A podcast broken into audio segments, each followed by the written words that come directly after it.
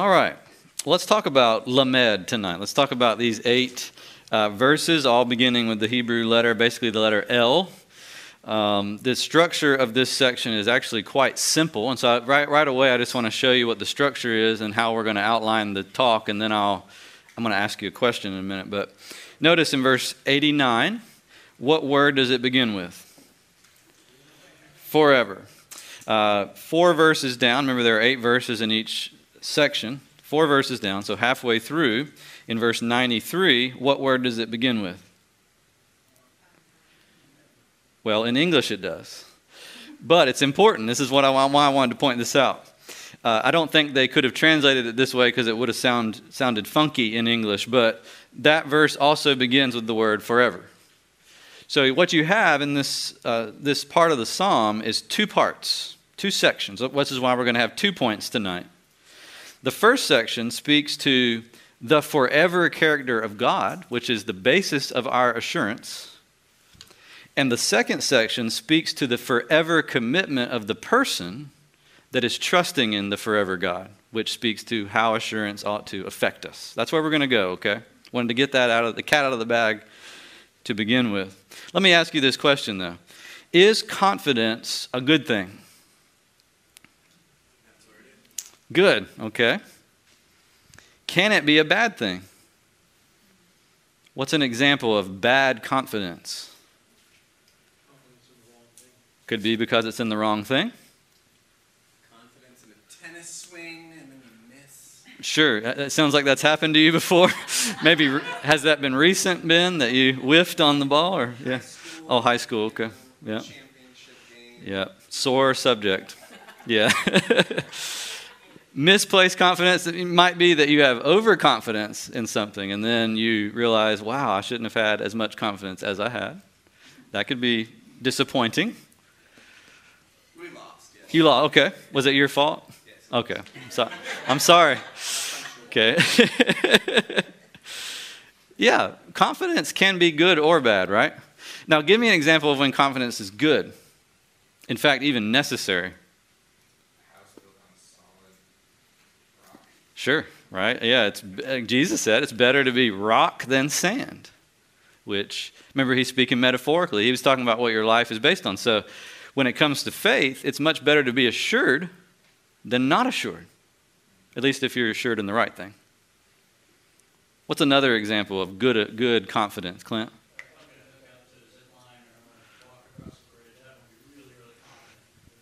Right. Yes. So the more, uh, the more of your life, I think what you're saying is the more of your life you're putting into something or entrusting to it, that's the degree to which you want to be confident.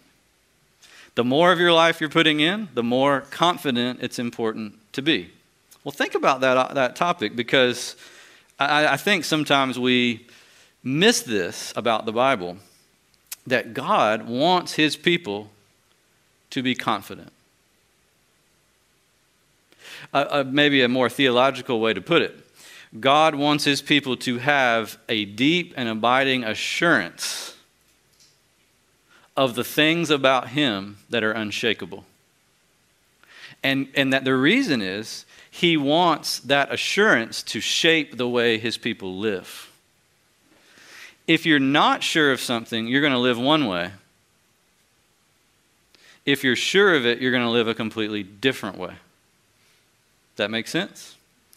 David understood this. And this is what this whole section about Lamed is. That's why in verse 89 he begins with a very big, bold, expansive word forever. Forever, God, forever your word. And that's why he also goes into verse 93 and begins it forever. Forever I will not forget your word. Forever your word stands, and forever I will not forget. I am living my life confidently and assuredly because I know that the one I have confidence and assurance is is unshakable. So let's talk about that tonight. Uh, just to give you an example of where the Bible speaks about this, I'll just give you one example. I think there there are many, but let me give you one. John, when he writes his gospel in the New Testament, says at the end, I wrote this. He gives you a reason why he wrote it. He, he says, I wrote this so that you may believe. And that by believing in Christ, you may have life in his name. And then when John gets to his first letter, First John, he does the same thing. John is this kind of writer who likes to tell you exactly why he's writing. And so he says in First John, I've written this letter so that you may believe and have life and know that you have life. So you put all that together, and what do you have from God? Remember, God is speaking through John. God is saying, Children of mine, whom I love, whom I sent my son for, I want you to, to be saved, and I also want you to know that you are saved. I, I want you to experience life from me, but I also want you to be confident and certain that you've experienced life from me, and I'm going to continue to be who I am and treat you in the same way that I've always treated you. I, I want you to know that you know where you stand with me. Now, let, us listen to Dave and let him speak for the rest of the time. We'll just uh, listen in to what he has to say. The first part is about the grounds of his assurance, which also can be the grounds of our assurance as Christians. Verses 89 through 92. Forever, O Lord, your word is firmly fixed in the heavens. Your faithfulness endures to all generations. You have established the earth. By your appointment they stand, for all things are your servants. If your law had not been my delight, I would have perished in the way. Did you notice something as I read it again? I tried to stress the words that I was wanting you to pick up on. Did you notice? Your word, your faithfulness, you have established, right? Your appointment, your servants, your law. What, what is David's confidence based on? At the first level, God. I know that sounds simple. You're like, I came all the way here tonight to hear that. Obviously, no, no, I, I don't think it's quite as simple in practice as it is in saying. Right? I think this is why the Bible is always kind of teaching us how to speak like this. This is why the Psalms so often are about this. When someone's in trouble, instead of them rehearsing all the things they have done or all the things that have been done to them or all the things they have felt or are feeling, the faithful person will instead rehearse what God is, what He has done, and what He is doing. Do you see the difference? I think it's a huge difference. Oftentimes, human wisdom tells us when we're in trouble, turn to the ineffective medicines of human wisdom, philosophy, psychology, ingenuity. AKA, pull yourselves up by your own psychological bootstraps. You ever try to do that? The Bible says there's such a limit to that. It's not that that doesn't have a place. It's just the limit to that is so, well, it's, it's so limited. The limit is so limited that it will very quickly leave you exposed to more disappointment. If you're feeling a lack of confidence because things aren't going well, like David here, David again is still continuing to call out to God because, verse 95, Look at it. The wicked lie in wait to destroy me. We've heard this. We know what's up with David. David is being attacked from the outside by other people. It's distressing him. He's calling on God for help consistently. He's wondering when God is going to show up. But notice, instead of sitting down thinking, all right, I've got to, I've got to catalog all of my feelings, I've got to catalog my life history, I've got to fi- figure myself out, David says, you know what, let me just for a minute talk about you. Forever, God, you. And when he does that, David finds a medicine in that that far outweighs anything that human beings can come up with.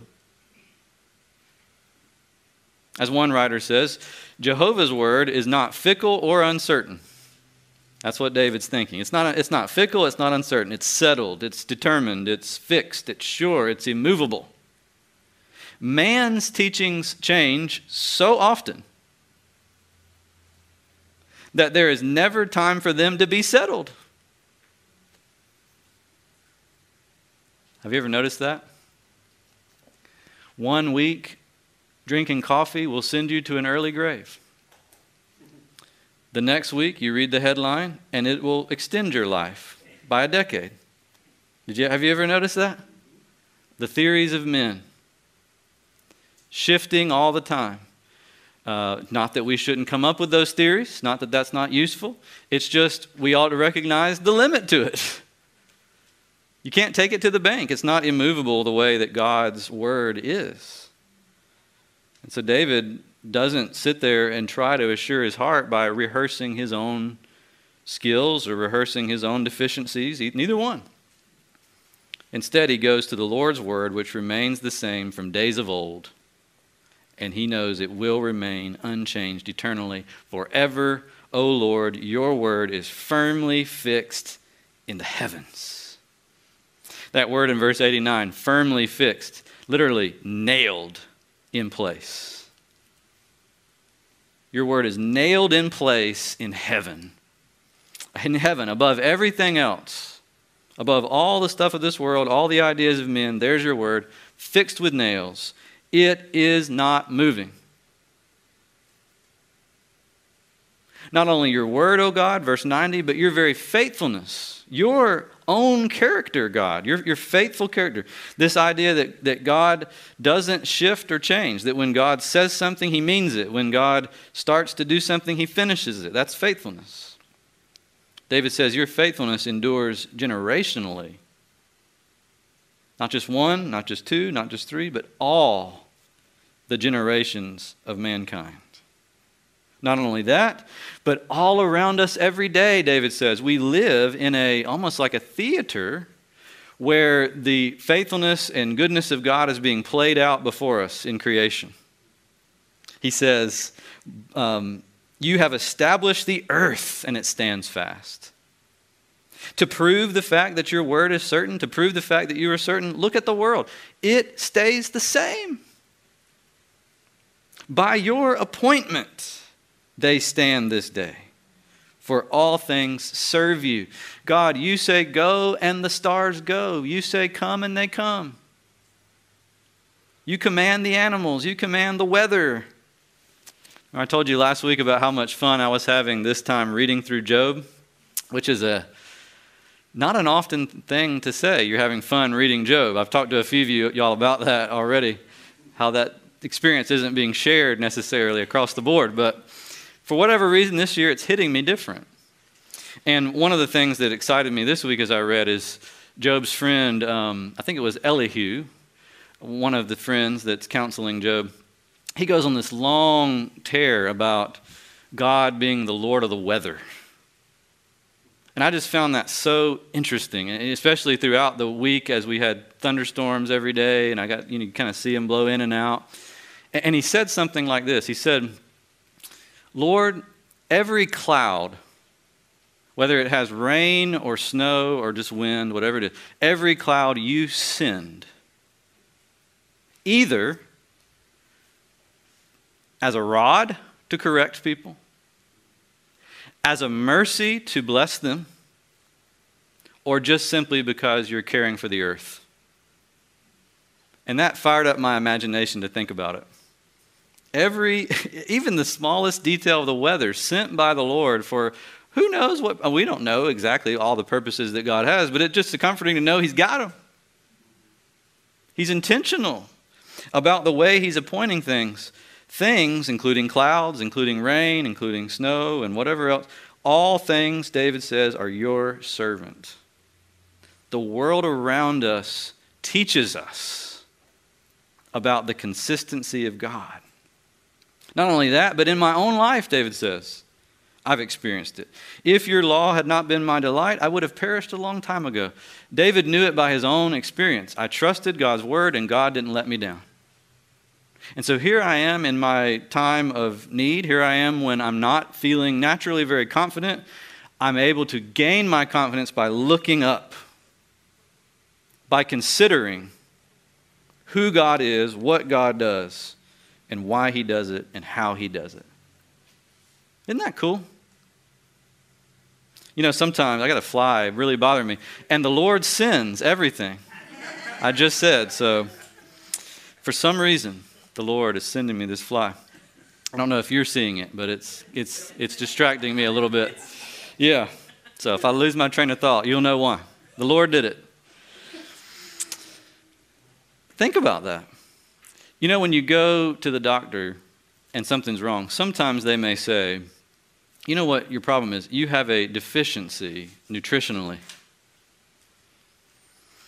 There, there are things, there are maybe some vitamins, maybe some whether iron or whatever it is that you need to have that you don't get enough of. So I recommend you take these supplements or you eat these certain things. When I, when I read places like this in Scripture, it's almost like the Bible is telling me, God is telling me, Stan, you have a massive glory of God deficiency.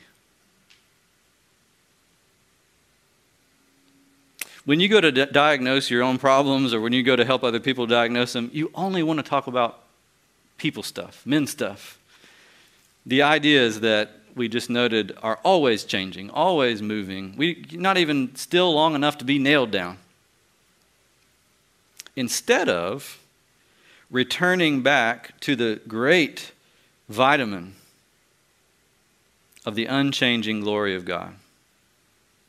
In other words, theology is good for your soul.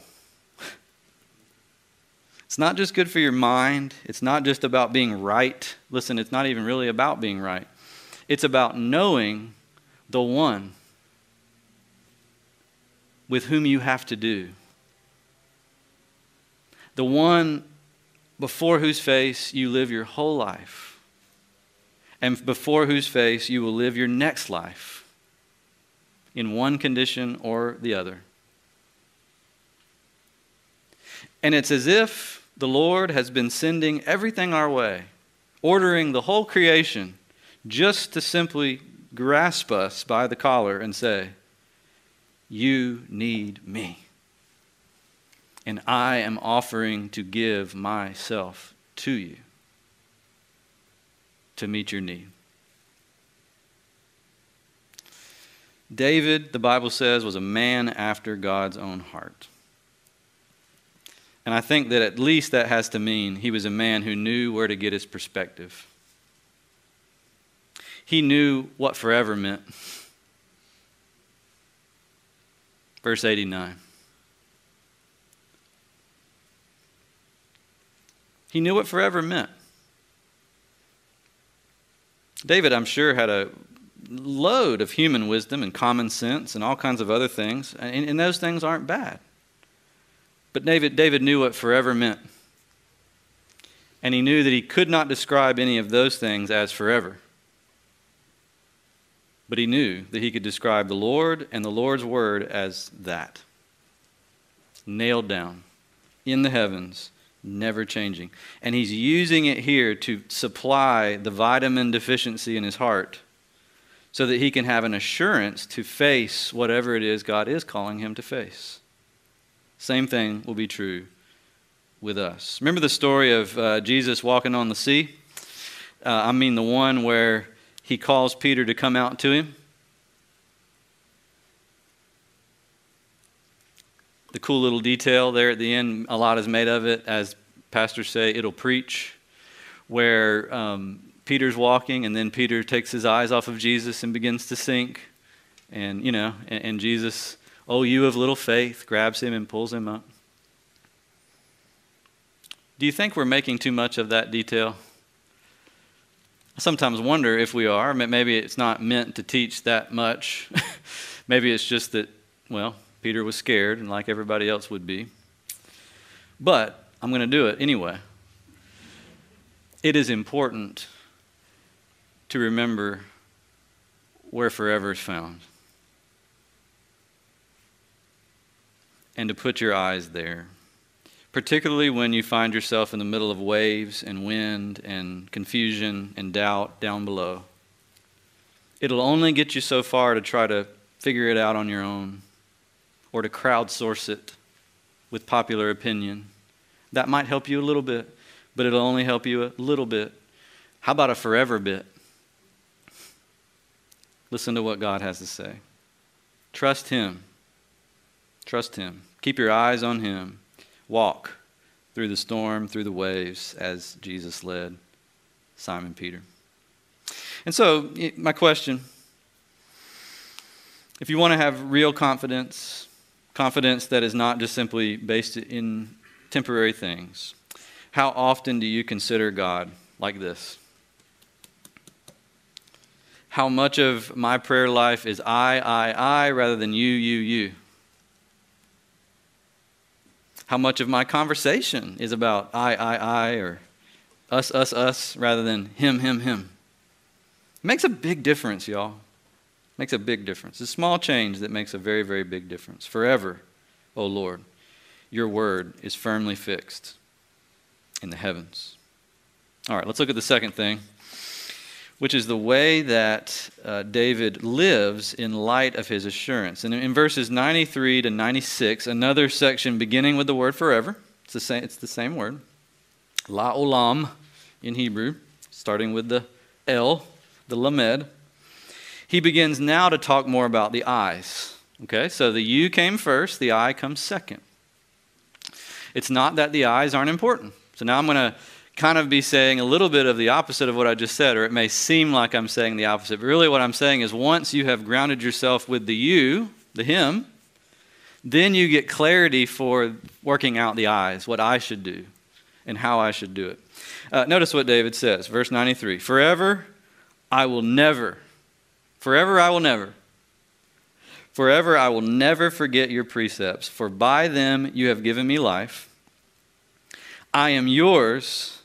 Save me, for I have sought your precepts. The wicked lie in wait to destroy me, but I consider your testimonies. I've seen, seen a limit to all perfection. But your commandment is exceedingly broad. Now, I want you to notice David doing two different things. And I, will try to, I'm going to state this maybe in a way that'll be memorable, hopefully. And it's also in line with our Vacation Bible School theme this year and our sea theme. What I see David doing here in verses 93 to 96 is, on the one hand, he's casting his anchor, and on the other hand, he's setting his sails. Okay, so based on the fact that he had confidence in God, you, you, you, you, forever, forever, forever, I'm looking up, I'm thinking about God's ways, I'm thinking about God's character, what God has done. Based on that, he's now able to move ahead in his life by A, casting his anchor in the right place wherever he goes, and B, setting his sails to head in the direction that God wants him to go. And I just want to point out uh, a little bit in each of those. Let me actually ask you to, because I think it'll be helpful to get you active in this. One, where do you see him casting his anchor? If that makes sense. What are some of the phrases that he uses to say, Here I stand. This is where I'm going to throw out my line. I am yours. Save me. Isn't that kind of what you're doing every time, Bob, when you throw out your anchor? Save me. Stop me from moving. Something down there. Grab a hold and, and stop me. What else? Where is he casting his anchor? I will never forget your precepts. Good committing himself to remember, which is uh, actually, you got to commit yourself to remember when it comes to God. Doesn't this happen automatically. What else?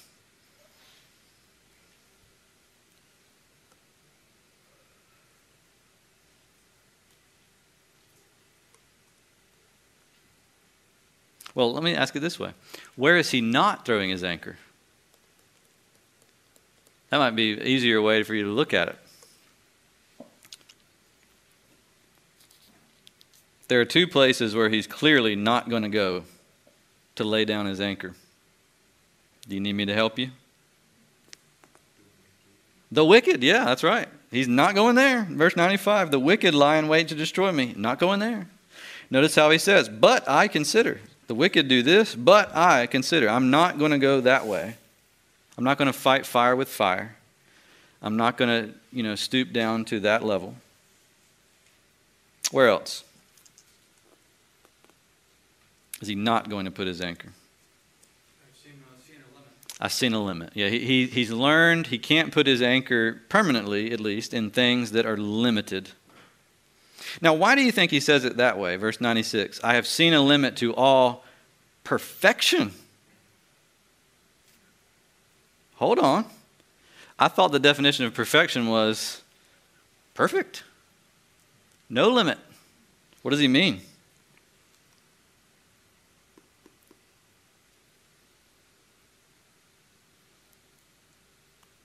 What's he trying to express there? What's he talking about?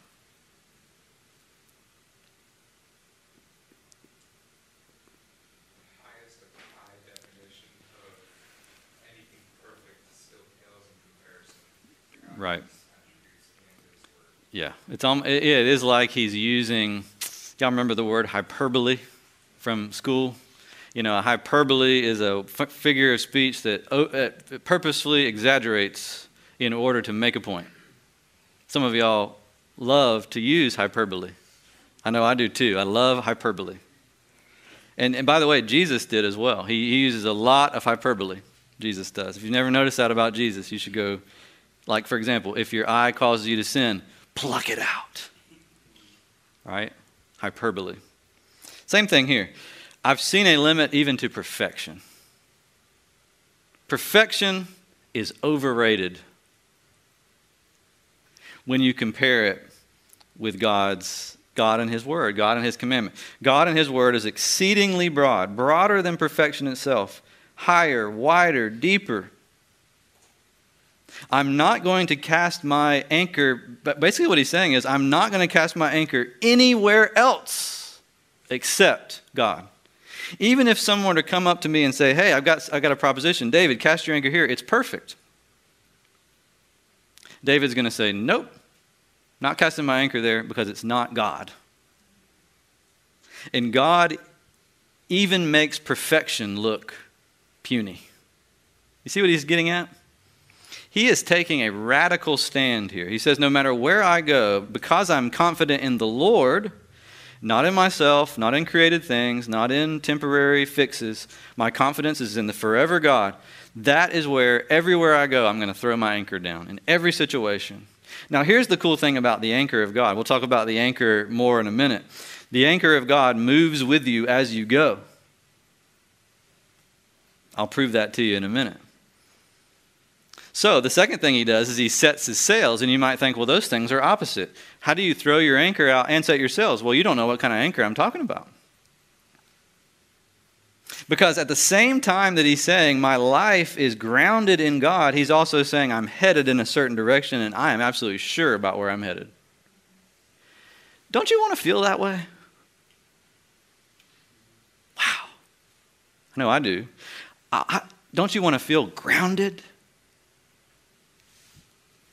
And don't you also want to be sure about where your life is headed? But isn't that so rare? Both of those things. It's either like people don't have it at all, or people have it, but they ought not to have it. Because the direction they're headed is not one in which they ought to be confident.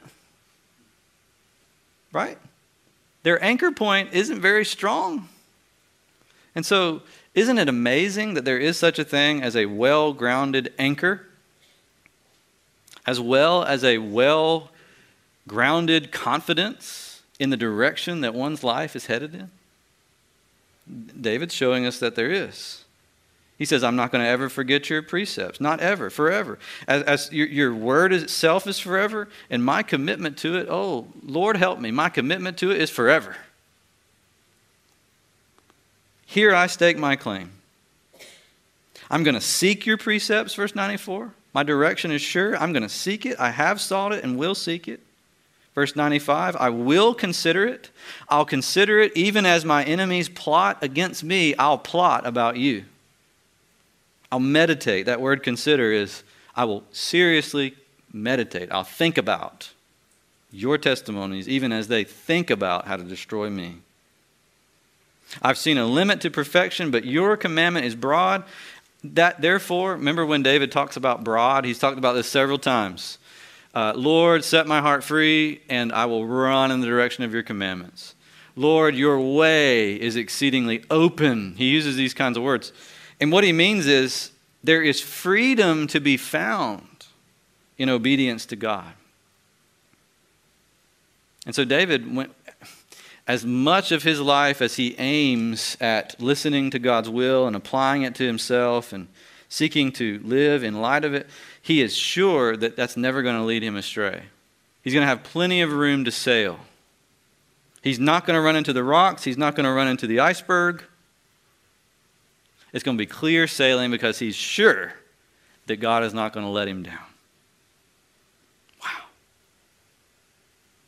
A man anchored and sailing full speed at the same time.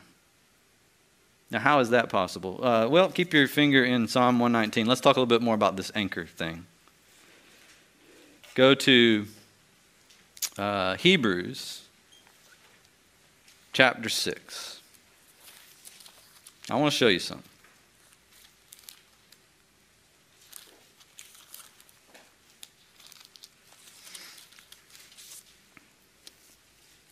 Chapter 6, verses 13 to 20.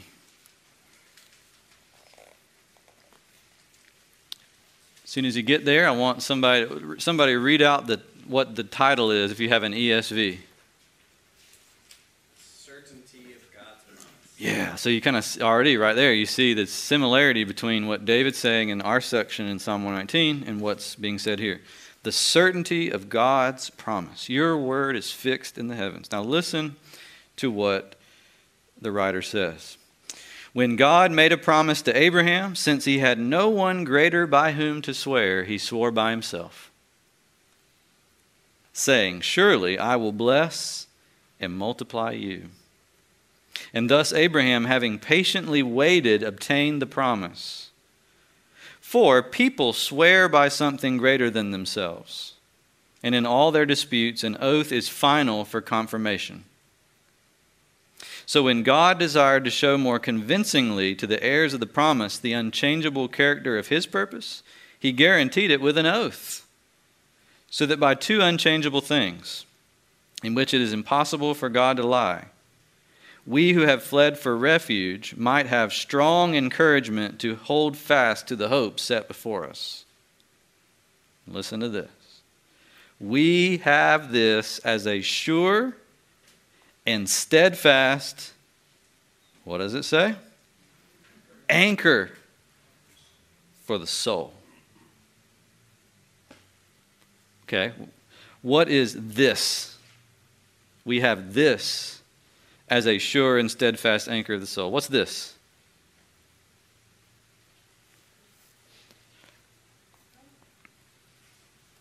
Hope based on what?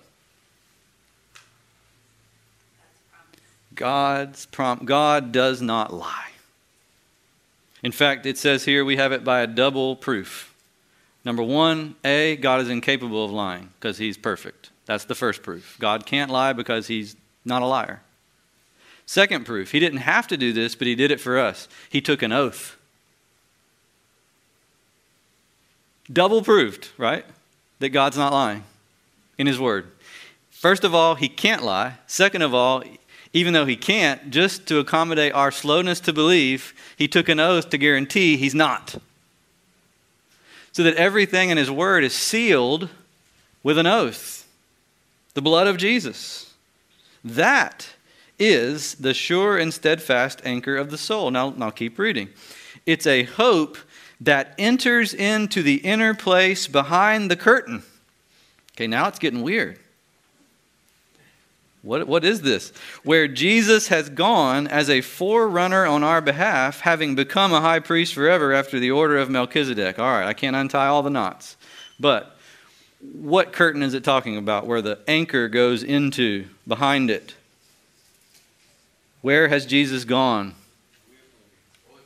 Holy of Holies, which is presence of God, which is where right now?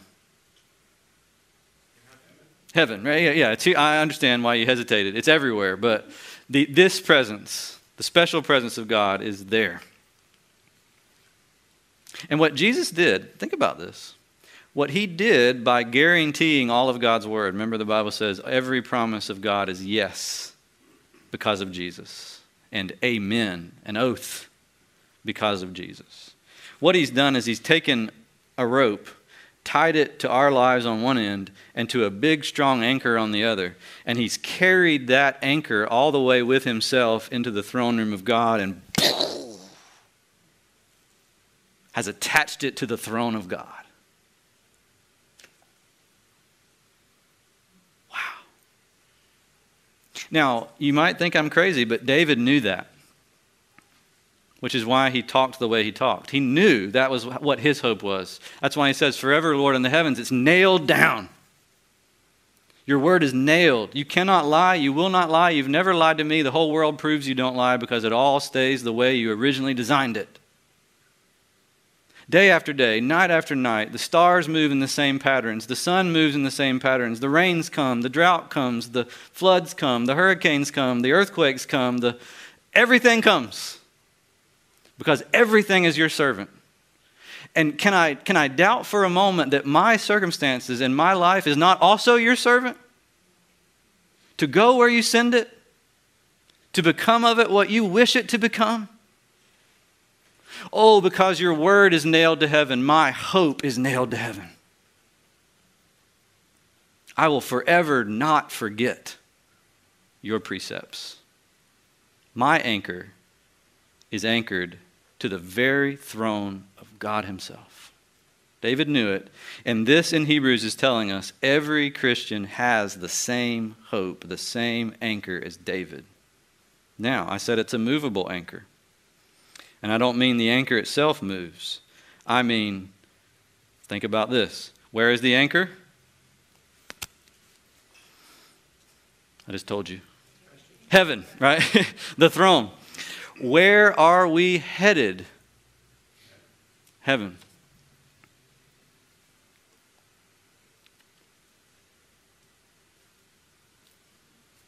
Right? An anchor normally holds you back. But in this case, we have an anchor, a curious case of an anchor that pulls you forward.